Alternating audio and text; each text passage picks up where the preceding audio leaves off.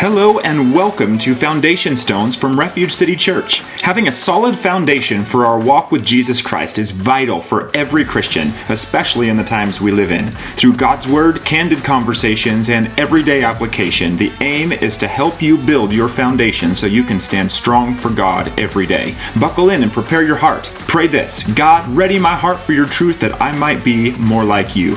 We hope today's episode empowers you to grow in your walk with Jesus. Let's dive in. If you're anything like me, you've probably spent an inordinate amount of your walk with Christ trying to find out all the reasons why you're actually more disqualified than qualified to be called according to his purposes. Hi there, my name is Jim Weaver. I am the worship and the administrative pastor at Refuge City Church. And today we're back for another episode of Foundation Stones. And this is the beginning of a series that I would like to title Supplement Your Faith. Supplement Your Faith. The teaching that I will bring you today, as well as the subsequent weeks until we have gone through the entirety of this chapter, is based on 2 Peter chapter 1. So if you have your Bible, I'd like to encourage you to go there. And I would like to encourage you to ready your heart to have your faith challenged to maybe even have your mindset of how to be a victorious Christian challenged because I believe that there are some truths in this chapter that are truly going to blow your mind as they have mine. And so I want to read this for you. 2 Peter chapter 1. We're going to read from verse 3 to verse 15, and this is the portion of scripture that we're going to study for the next several weeks here on Foundation Stones. It says this, the apostle Peter says in verse 3 of 2 Peter 1, his divine power has granted to us all things that pertain to life and godliness through the knowledge of Him who called us to His own glory and excellence, by which He has granted to us His precious and very great promises, so that through them you may become partakers of the divine nature, having escaped from the corruption that is in the world because of sinful desire. For this very reason, make every effort to supplement your faith with virtue, and virtue with knowledge, and knowledge with self control, and self control with steadfastness, and steadfastness with godliness, and godliness with brotherly affection, and brotherly affection with love. For if these qualities are yours and are increasing, they keep you from being ineffective or unfruitful in the knowledge of our Lord Jesus Christ. For whoever lacks these qualities is so nearsighted that he is blind, having forgotten that he was cleansed from his former sins. Therefore, brothers, be all the more diligent to confirm your calling and election, for if you practice these qualities, you will never fall for in this way there will be richly provided for you an entrance into the eternal kingdom of our Lord and Savior, Jesus Christ. Therefore, I intend always to remind you of these qualities, though you know them and are established in the truth that you have. I think it right, as long as I am in this body, to stir you up by way of reminder, since I know that the putting off of my body will be soon, as our Lord Jesus Christ made clear to me and I will make every effort so that after my departure, you may be able at any time to recall these things. Now, that's a lot of scripture. I know it's going to challenge us over the course of the next few weeks, but I'm going to break this apart one piece at a time through that course of time. But I want to give you a brief overview, kind of a sampler or an appetizer, so to speak, for what we will be going into by pulling out a few points and then assigning you and I the homework of spending some time in 2 Peter chapter 1 between now and our next Foundation Stones podcast next week. 2 Peter 1 3, let me read this and let's chew on it together. It says, His divine power has granted to us all things that pertain to life and godliness through the knowledge of Him who called us to His own glory and excellence. Think about that with me. What the Apostle Peter just told us is that God's power has granted us all the things we need that pertain to life and godliness. That's amazing because if you're anything like me, you tend to have a lack mentality. All the reasons why I am disqualified, all the reasons why I don't have what I need, all the reasons why I'm a victim and life has just been happening to me and all these terrible things. And so I have all the excuses in the world for why I'm not godly, for why I don't have his virtue in my life. And Peter is basically debunking that entire faith system. We put our faith in some pretty negative things, but I want to put my faith in the truth of God's word, where it says right here that God's divine power has granted to me all things that pertain to life and godliness. And he says it's through our knowledge of him. It says in John that you shall know the truth, and the truth shall set you free. That's the knowledge of what is true, of what is right. And when we have knowledge of the truth, when we have knowledge of Jesus, then we have received his divine power, which is granting to us all the things we need that pertain to life and godliness.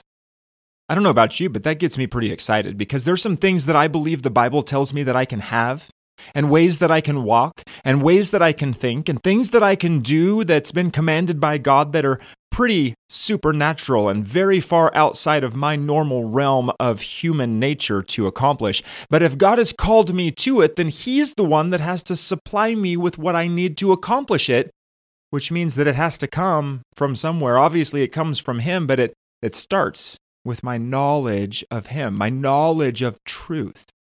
And then that knowledge of truth through Christ Jesus is where his promises come from. I love what it says in Romans 10, verse 17. It says, So then, faith comes by hearing, and hearing by the word of God. What is this saying? My knowledge of truth comes by hearing God's word, and then it builds my faith. And so, what's so powerful here is that Peter is declaring to us that we have been given everything we need to live godly by his divine power that provides knowledge of the truth. I love it because it says that we can defeat our sin nature. It means that we can overcome that because the knowledge of His good will in our life, because of His truth, begins to defeat our sin nature. Romans 7:23 it says, "But I see another law in my members, warring against the law of my mind and bringing me into captivity to the law of sin which is in my members." But I am so grateful that the Bible says that his divine power has granted to me victory. It says that he's granted to me all things that are needed that pertain to life and godliness. Defeats my sin nature, and so I love this. We can partake in God's divine nature. I don't have to be defined by my sin anymore. I don't have to be defined by my mistakes. I don't have to be defined by my lack and by my victimhood. I can be known as a victor because Jesus is a victor and Jesus lives in me and I know him and he is the truth and the truth shall set me free because I know him. I love what it continues here in 2 Peter 1. This is the second part of verse 4. It says, He has granted to us His precious and very great promises, so that through them, through what? Through His very great promises, you may become partakers of the divine nature. Think about that. When you partake of something, it means that you get a piece of it. If I partake in our family's Thanksgiving dinner, that means that I put some of what's on the table onto my plate. I get to have some of it because I am a part of the family. And that's what it's saying here in 2 Peter chapter 1 verse 4 that because of God's great promises, because of the work of Jesus on the cross, I can become a partaker of his divine nature. I get to take some of his divine nature and apply it to my life. I'm no longer a victim. It says, then after that, it says, having escaped from the corruption that is in the world because of sinful desire. And that means that I can become like Jesus, can become like Christ. The Apostle Paul says it like this in Ephesians 4 when he's talking about the gift of leadership that comes from the church into the body.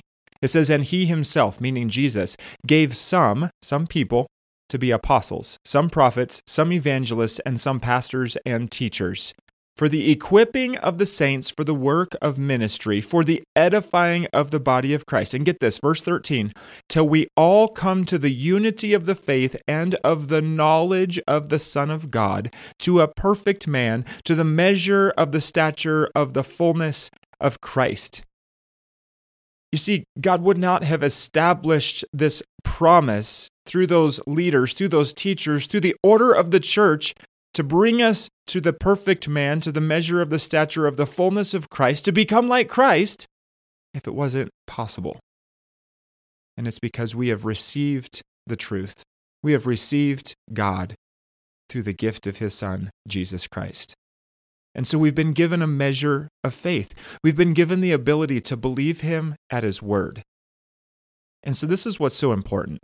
And this is going to be the point of our study, of our series through 2 Peter chapter 1 is that once we receive this faith, once we understand that God is good and God has brought us in as sons or daughters of the Most High, that we are to take the little bit of faith that we have, the little bit of faith we were able to exert in order to trust God at His Word, and then we're to supplement that faith.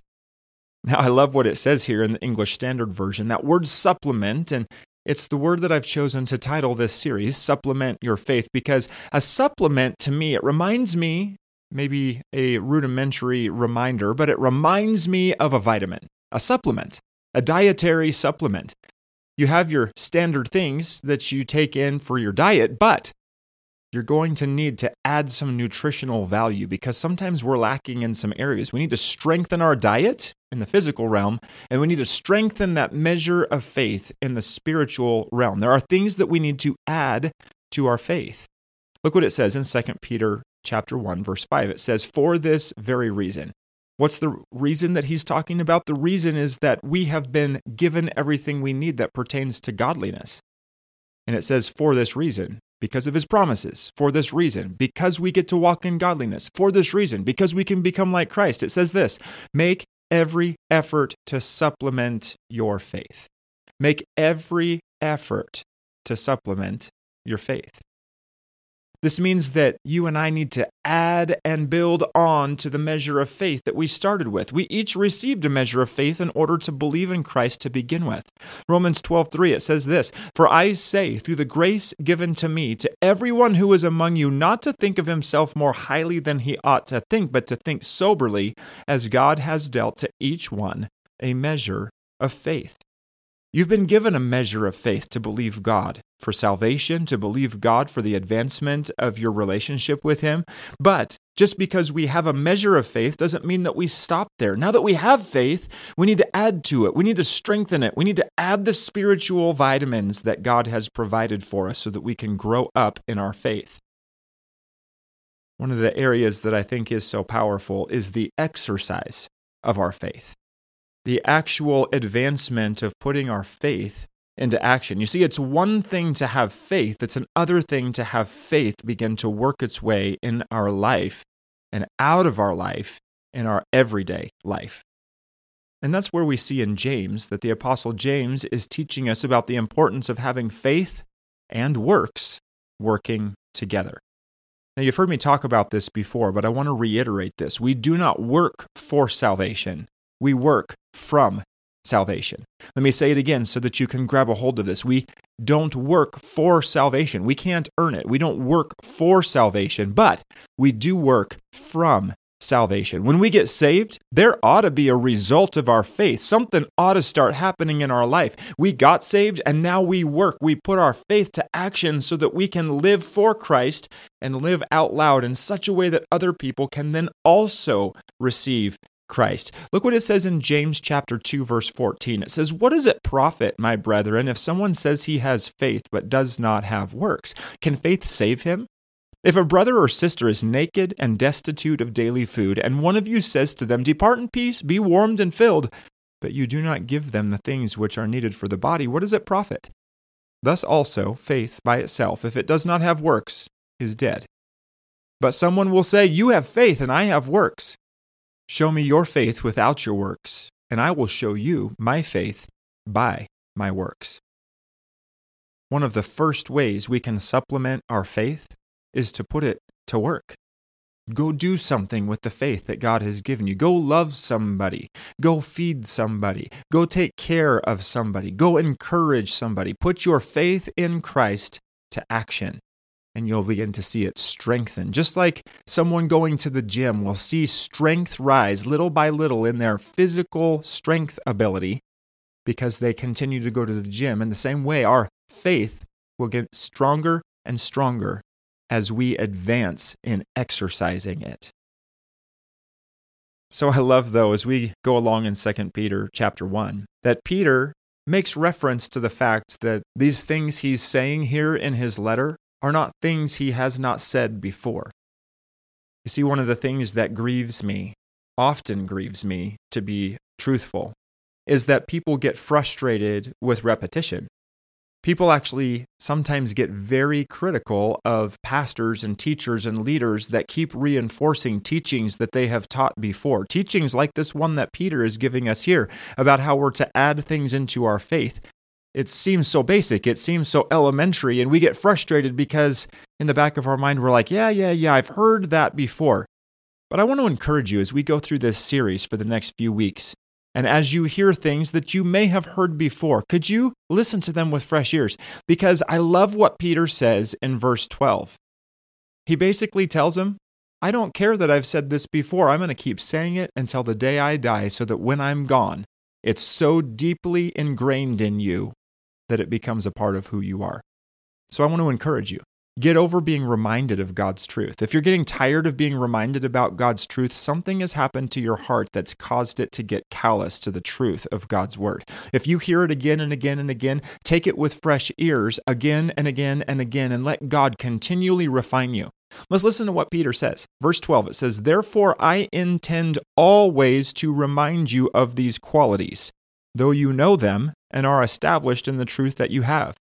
I think it right, as long as I am in this body, to stir you up by way of reminder, since I know that the putting off of my body will be soon. Basically, what Peter's saying is, I'm going to die soon, and you're not going to hear me remind you of these things after I'm gone. So, as long as I have breath in my lungs, I'm going to continue to encourage you in how you can add to your faith in Christ so that you can become stronger and stronger, participating in the divine nature more and more every single day Verse 14 Since I know that the putting off of my body will be soon, as our Lord Jesus Christ made clear to me, and I will make every effort so that after my departure, Peter saying, after I die, you may be able at any time to recall these things. So, as we go through these truths, friends, I want to encourage you. Just because you think you know a truth doesn't mean you can't know it more, doesn't mean you can't know it deeper. I want you to know that repetition is actually an act of God's grace. We live in such a highly distractible culture that we think that we've got something down. We read about it, we learn about it, and then we go right into the world and do exactly the opposite of what we were taught. And I think that it's imperative as we go through this series for us to grab a hold of these truths and say, God, I don't want to let go of this until it is so deeply entrenched in my character that this is how I live my life by default. And so, as we go through this teaching, what are the supplements to our faith? You'll notice that I skipped over a portion of this scripture as I'm bringing an explanation because it's actually that portion of scripture that's going to make up our series. What are these supplements? What are these vitamins? What are these additions to our faith, our measure of faith that we're going to study in the weeks to come? It's these virtue, which is our moral uprightness, our goodness. And then he says to add knowledge, the Bible says that we shall know the truth, and the truth will set us free. So we know the truth for freedom. So we add virtue, then we add knowledge, then we add self control, which means that we've surrendered to God by keeping our flesh under God's control. And then, as we've added self control to our faith, then all of a sudden we can add steadfastness to our faith. Steadfastness meaning endurance and faithfulness, not being moved by the wind and the waves of the world. And then as we've added steadfastness, then character starts to reflect God, which means that we have godliness. So we're adding godliness to our faith. And then after godliness, we start adding brotherly affection, meaning that we care for our fellow believers and we make allowance for each other's weaknesses so that we can all grow to the fullness of the stature of Christ, as it says in Ephesians 4. And then look what happens as we've added those things to our faith, we can add love a love that sticks with it, a love that is like the love that Jesus had for us as he hung on that cross. That we won't give up on our brothers and sisters, that we'll actually let the world know that we're disciples of Christ because of our love one for another. And so, this little measure of faith we've had to make Jesus our Lord and Savior is now being added to so that we have virtue, knowledge, self control, steadfastness, godliness, brotherly affection, and love. I don't know about you, but that sounds like some foundation stones to me. And I'm excited to dive in these next couple of weeks to each one of these supplements to our faith. And so, your homework between now and next Monday is to spend several days, maybe many of your devotions, reading through 2 Peter chapter 1 and letting the truths of these words get deep down in your heart so that as we come back together next week, we're ready to add that first supplement to our faith. We're going to start with virtue. I'm excited to be back with you next week. And so, do your homework, be ready for more foundation stones to make you stronger and stronger in Christ so that you can reflect Him to a hurting world that needs to know that even with a little measure of faith, they can start their relationship with God and then their faith can grow until they become more and more like Jesus. Can't wait to be back with you next week. Thank you for joining me today. In the meantime, remember, let's keep adding to our foundation, one foundation stone at a time. We hope you enjoyed today's podcast. Join us next time for another deep dive into the foundation stones of our faith in Jesus Christ. For more information about Refuge City Church or to join our giving team to keep the gospel of Jesus Christ moving forward and making resources like this podcast available into the future, visit refugecity.church.